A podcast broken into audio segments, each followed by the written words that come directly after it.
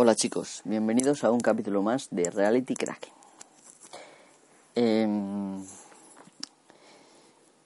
me acabo de dar cuenta de que todo se pega menos la hermosura y estoy copiando a Gicologista. Bueno, perdóname Gicologista, si es que me escuchas. Em, hoy vamos a hablar sobre la crónica de una muerte anunciada, que es en honor a nuestro amigo el protocolo RSS. Es una cosa que llevo pensando ya tiempo y quería grabar un podcast sobre este tema y he decidido pues ponerme manos a la obra y, y contar lo que me viene rondando la cabeza. Me temo que este podcast, aunque va a ser de tecnología, quizá no sea de los que os gustan. Em, lo siento, pero yo me veo en la obligación de contar lo que lo que creo que debo de contar. Eh, también hay cabida para Linux y para otras cosas que están, tengo ahí algunas en el tintero, también en preparación, pero ahora mismo eh, me apetece contar esto y es lo que os voy a contar. Eh, bueno, empezamos ya chicos, si os parece.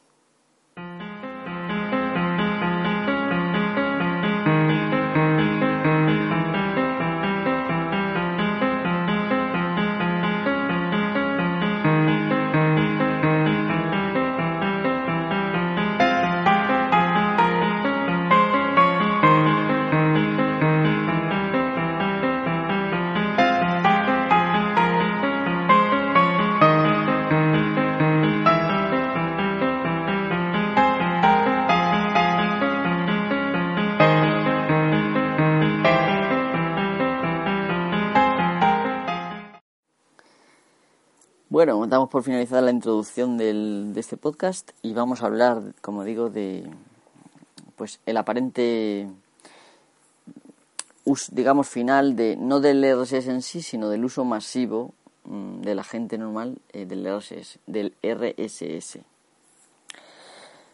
Antes de nada, em, os quiero leer eh, un bueno un artículo de de un tal Guillermo Julián, no sé si eso es apellido, no sé, en fin, mm, que está en, en Genbeta y me ha parecido muy interesante. Se titula el artículo Google, cerramos Reader porque queremos cambiar la forma de leer noticias. Me ha llamado mucho la atención porque sintoniza bastante con lo que yo pienso y, y dice cosas que quizá os interesen. Así que voy a empezar este podcast leyendo el, el artículo y a ver qué, a ver qué os parece. ¿Vale? Pues venga a ver. Desde el anuncio del cierre de Reader, Google no había dado muchas explicaciones de por qué abandonaban este producto.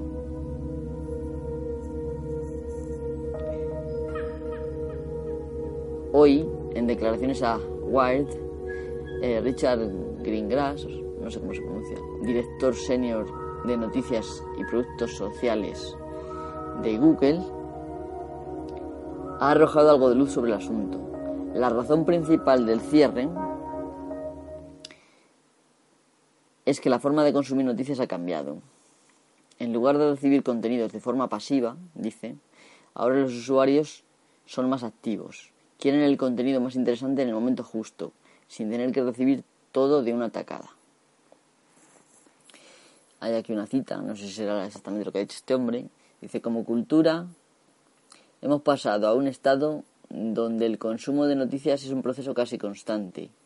Los usuarios de tabletas y smartphones consumen noticias poco a poco a lo largo del día, reemplazando la forma tradicional de leer noticias mientras desayunas, mm, más una lectura más ligera a lo largo del día. Aquí continúa Guillermo. Dice, básicamente lo que Google viene a decir es que el usuario RSS el superconsumidor de información ha perdido importancia. Ahora lo que quieren es promover el modelo del que recibe las noticias más relevantes en su móvil y tablet a través de las redes sociales. Google Reader no encajaba en esa visión y por lo tanto han decidido dejar de invertir recursos en él. Y sigue eh, Guillermo. Personalmente me parece una decisión equivocada. Si recibir noticias por redes sociales y contenidos recomendados es ahora lo mayoritario, eh, perdón, esto era una afirmación. Sí, recibir noticias por las redes sociales y contenidos recomendados es ahora lo mayoritario. Pero eso no quiere decir que el RSS deje de tener sentido. Una red social no ofrece lo mismo que un RSS, no tiene tanta información, no controlas igual las fuentes. Además, decir que el lector de RSS no es activo, quizás sean esos superconsumidores de información los primeros en, en descubrir y compartir el contenido. Si de verdad quieren que su red social sea la fuente favorita de la mayoría de artículos y noticias interesantes para sus usuarios, dejar de lado a esos primeros descubridores de información no me parece una buena idea. Al final, todas esas palabras bonitas, lo hacemos puesto bien, parecen más una excusa para no decir que Reader lo usaba poca gente y genera muchos gastos. Bueno, eh, esto es lo que dice este hombre y yo estoy muy de acuerdo con él. Eh, las personas que en las redes sociales se dedican a poner noticias, eh, de algún lado los tienes que sacar. ¿Qué van a hacer? ¿Irse de blog en blog o de mm, portal en portal buscando eh, esas noticias para luego darlas? ¿O será mejor que tienen un almacén, un programa de, de semillas RSS y tienen ahí sus, sus blogs y sus cosas organizadas para luego sacar lo más interesante. Eh, yo realmente no, no me gusta y voy a dar una serie de puntos y tratar de explicar mi, mi posición. Eh, por un lado es fácil decir lo primero que se me ocurre. ¿Y por qué tengo yo que confiar en que otra persona me diga las noticias? Em, no me aleja eso de, de una posición de decisión sobre lo que quiero leer y lo que no quiero leer. Eso es lo que primero se me viene a la cabeza. Observo, he observado desde hace ya tiempo que, por ejemplo, el, el icono de RSS en los navegadores no sale. Es decir, por ejemplo, en Chrome no está. Cuando antes una, una web tenía RSS, estaba indicada por RSS, em, pues tenía, se aparecía el logo ese que es un, circulito naranja o cuadradito con un punto y con ondas, compartiendo de ese punto, ¿no? Eh, así hacia un lado, vamos, no círculo entero, sino que son como una sección de ondas. Esto permitía al usuario ser muy consciente de que, ese, de que esa web tiene, tiene indicación por RSS. Es decir, que tú puedes eh, meter esa web en un gestor de RSS y, y, luego periódicamente revisar si hay artículos nuevos y este tipo de cosas. Para eso sirve el RSS. ¿Por qué lo quitan? Porque obviamente hay gente, por ejemplo, bueno, gente como yo y otros que vamos a seguir usando el RSS, eso está claro. Pero no quieren que la gente, digamos, normal, entre comillas, se percaten de la existencia del RSS para que vayan olvidándolo lo antes posible. Y una forma de, el primer paso en acabar, digamos, con el RSS, quizás fuera quitar el, el, Google Reader, o Reader, o como se indica, ¿no? Em, ¿Qué quieren? Pues está clarísimo que lo que quieren es que veamos más noticias en las redes sociales. Os voy a dejar un momento con música porque está mi gato que quiere salir. A ver.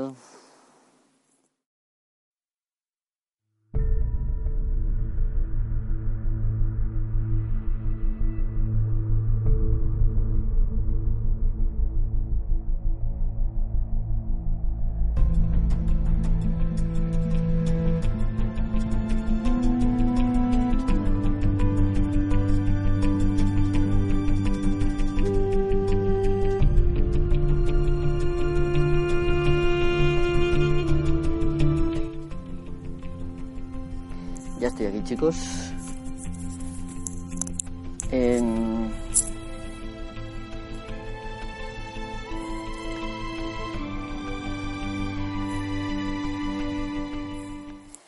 como iba diciendo, lo que quieren estos pájaros es que usemos Google Plus, en el caso de Google, y que las noticias se propaguen a través de esta página. La razón es obvia. ¿Por qué, ¿Por qué dije en su día que quieren encerrarnos en jardines privados? Jardines cerrados donde tú eh, te crees que Internet es eso y no sales de ahí nunca. Y una red social como Google Plus, sobre todo Facebook, pero Google Plus va a empezar también a ser eso y de hecho con todas las herramientas que tiene Google a su disposición, eh, pues tiene más papeletas para que Facebook para ganarse al final la partida, ¿no? Entonces, ¿por qué lo quieren esto? ¿Por qué quieren que usemos más Google Plus? Pues muy sencillo, porque mientras que estemos en, en Google Plus, eh, están ganando dinero, porque están haciendo un perfil y eso luego lo venden. Entonces, cuanto más estés eh, en esas páginas, eh, en esos jardines cerrados, y más consigan engañar a la gente en que Internet es eso y que no hay nada más fuera de sus fronteras, pues mucho mejor para ellos, porque su negocio es ese. ya pasó la hora en la que Google hacía cosas por nuestro bien y ahora está aprovechando la cosecha para bueno y el tirón para ganar dinero todo lo que puede más. No que no quiere decir que no ganaba dinero antes. Pero ahora quizá más cuanto más si cabe no otra cosa que quiero añadir es que una red social no es lo mismo que, que un feed RSS o que un o que tu biblioteca de feeds no tiene nada que ver porque lo primero es que una red social es temporal y efímera ¿Esto qué quiere decir? Pues que si yo en un momento estoy, en, por ejemplo, en Twitter, vamos a salirnos de Google Plus para que veamos el ejemplo, porque Google Plus es exactamente igual. Tiene un horizonte de sucesos, donde yo veo lo más reciente, pero normalmente la gente no se molesta en bajar para abajo mucho, mucho, mucho, principalmente porque la red social en sí no está hecha para eso. Está hecha para que haya un horizonte y tú puedas acceder pues a 10, 15, 20, 50 noticias, 100 noticias. Bueno, post de la gente en, en, Google Plus o en Twitter, ¿no?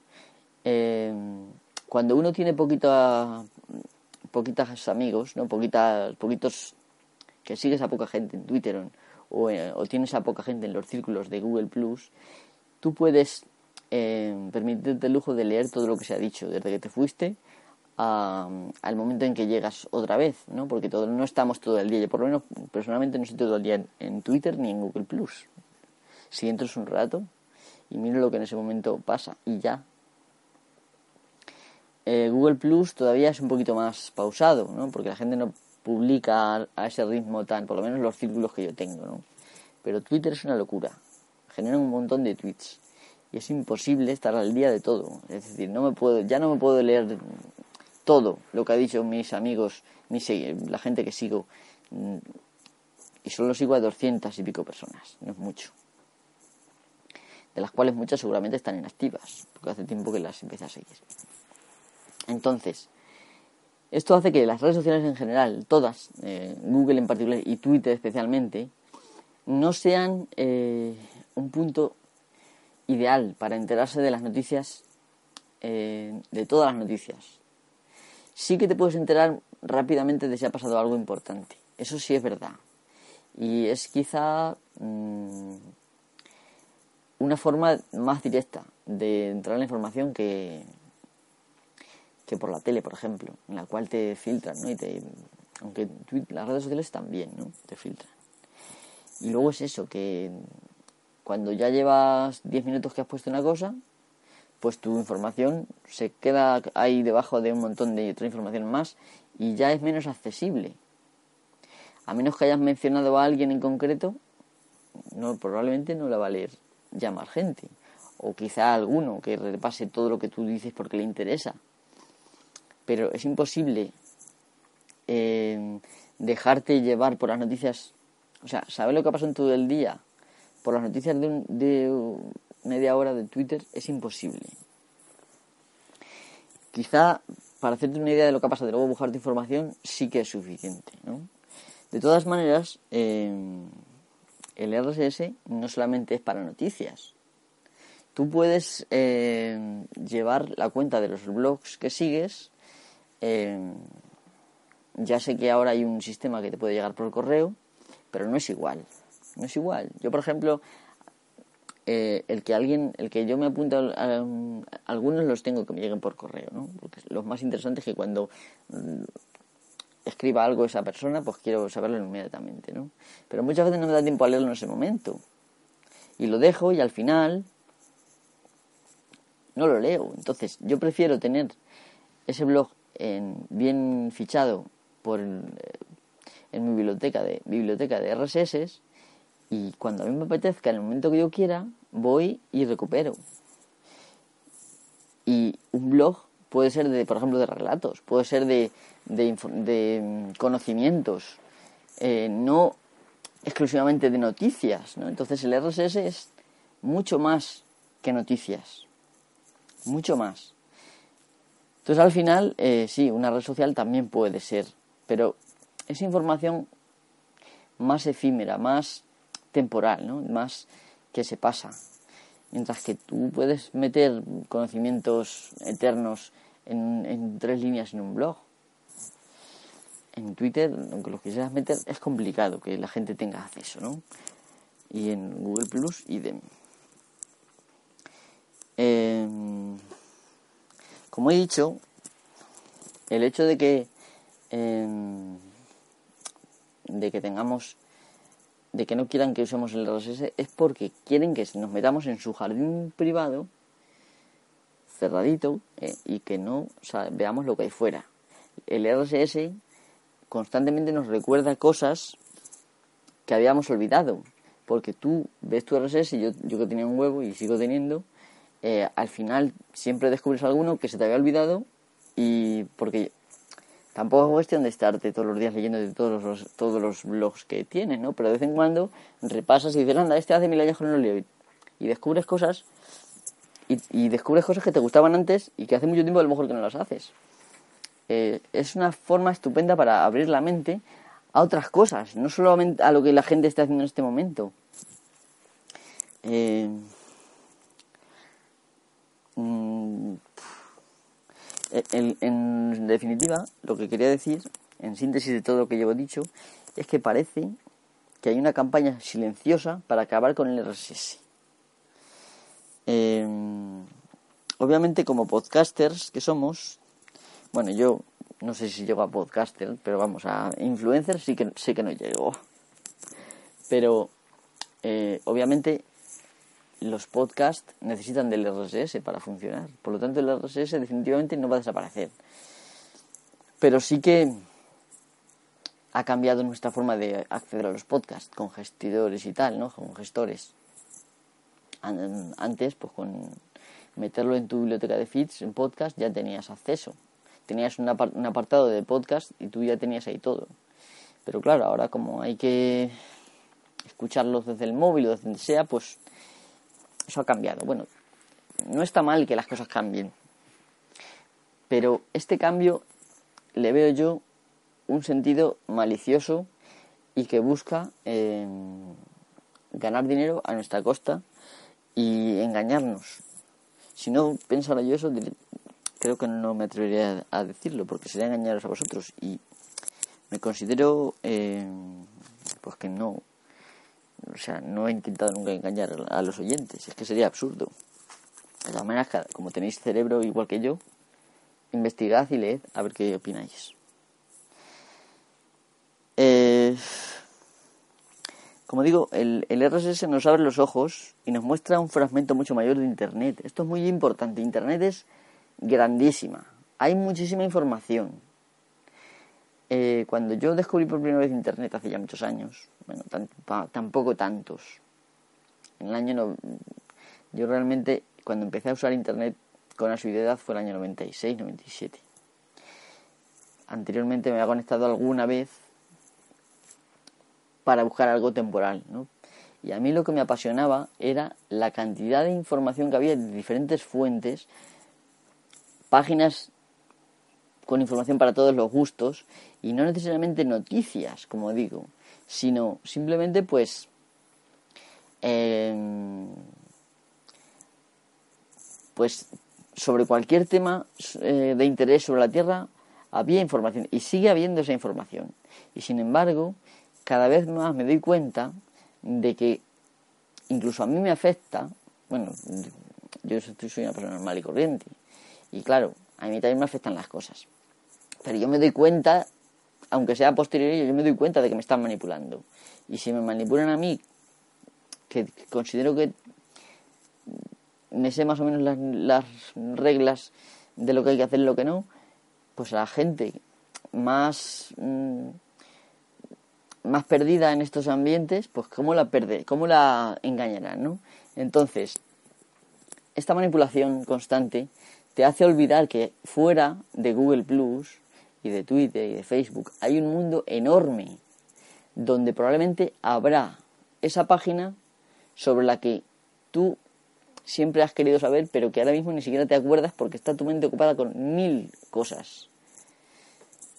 Entonces, yo mmm, recomendaría a todos los que me escucháis, pues que procuréis, por ejemplo, eh, si no cada día, cada semana, buscar una página nueva que no conocierais de antes.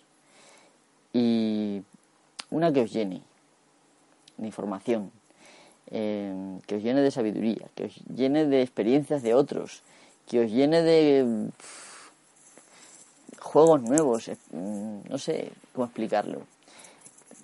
Yo creo que eso es algo que se está perdiendo poco a poco, gracias a, gente como Google, y, me parece que es una pena.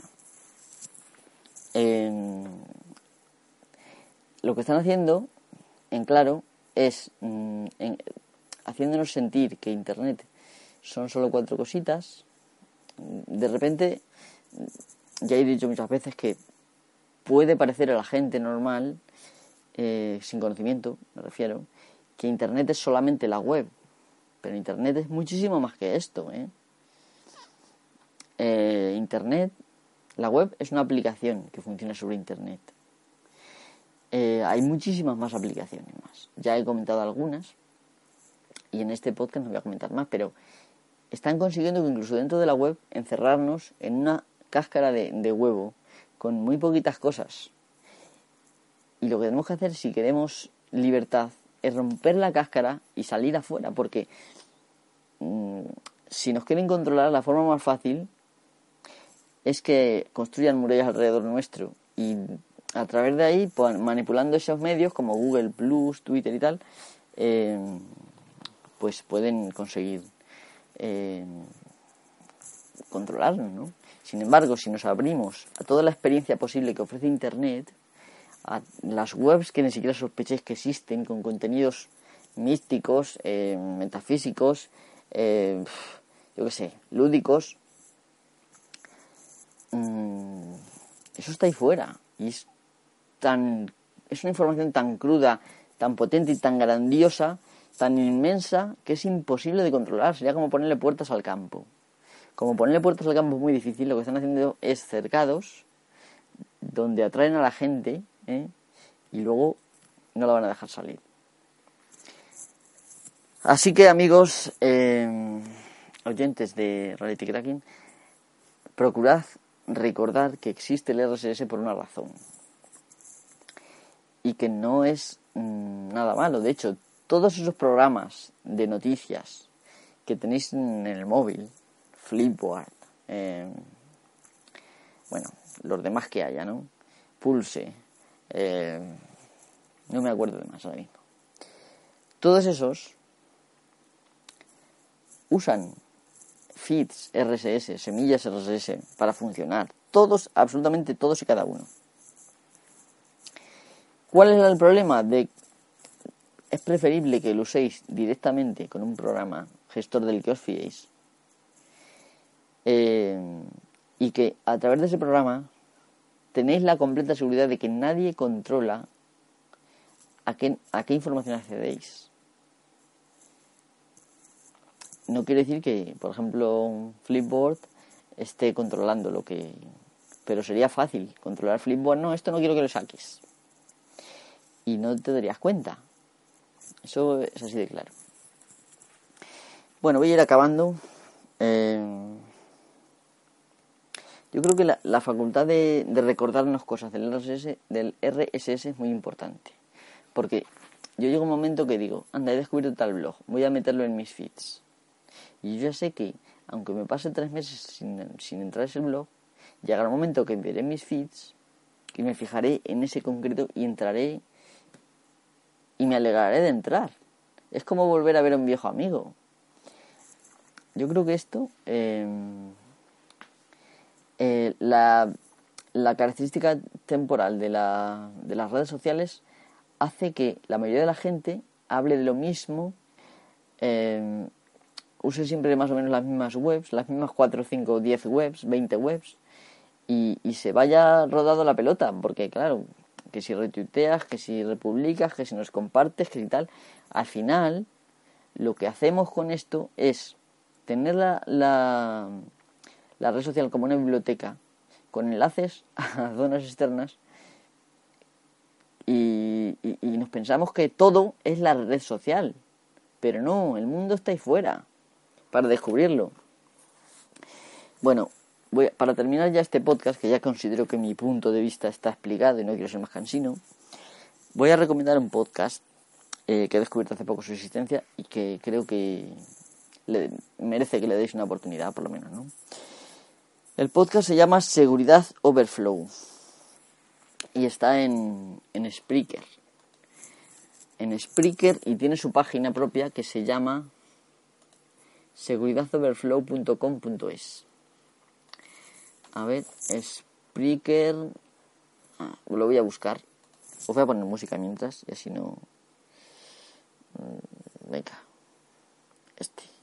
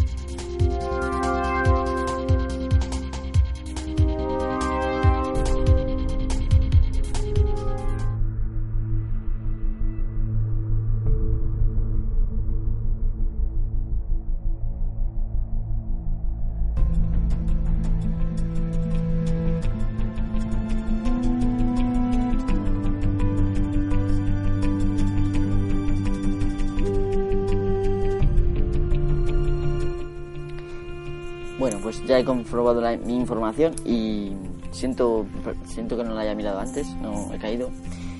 Vale, este chico habla de, de seguridad. Eh, y habla sin. Bueno, no sé, distinto a mí. Tiene una voz, yo creo que mejor y mejor capacidad comunicativa. Y yo creo que promete, ¿no? Eh, el podcast se llama Seguridad Overflow y lo podéis encontrar tanto en Spreaker como en Evox, como en su propia página web, como ya he dicho, y también en, iTunes. Eh, la página se llamaba Seguridad Overflow. Overflow se escribe con O V E R F L O W, ¿vale? Es seguridad, seguridadoverflow.com.es. Pues nada, darle una oportunidad a este muchacho, em, que parece que tiene pocos seguidores ahora mismo y merece mucho la pena lo que dice. Eh, yo desde aquí eh, le pido, te pido a ti que grabes más. Tienes aquí con. Tienes el de presentación, dos, tres, cuatro, cinco audios Así que por favor, por favor, graba más. Em, y nada, te deseo mucha suerte con tu podcast. Eh, yo desde luego desde ahora te, estoy escuchando. Me tomará un tiempo escuchar todos los audios, pero vamos, estoy, estoy con ello. Como son tantos, es una broma, hombre.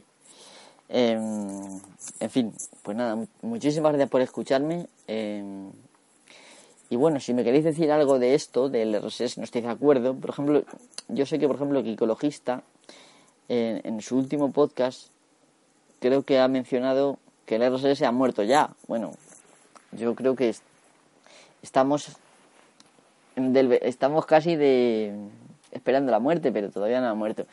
Y como, como protocolo de uso de muchas aplicaciones no va a morir nunca, eso lo tenemos muy claro. Este, lo que está muriendo, lo que está muriendo del RSS es el uso eh, de la más, o sea, de la gente en, en su totalidad. Eh, así que nada, eh, yo comprendo que es muy cómodo leer en la tablet, eh, pues en Flipboard, en cualquier otra gestor, ¿no? Pero acordaros de que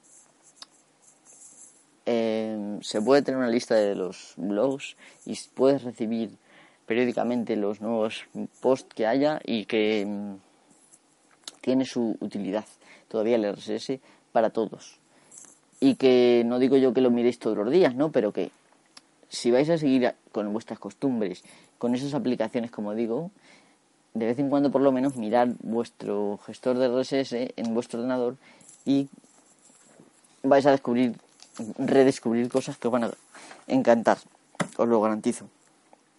Y nada, ya llevo media hora y considero que es bastante, así que ya no cansaré más. Adelanto que voy a grabar eh, dos podcasts básicos sobre, sobre Linux, otro sobre, concretamente sobre, ¿cómo se llamaba esto? Los LV, LVM, perdón, que es un sistema de, de gestión de discos, también en Linux.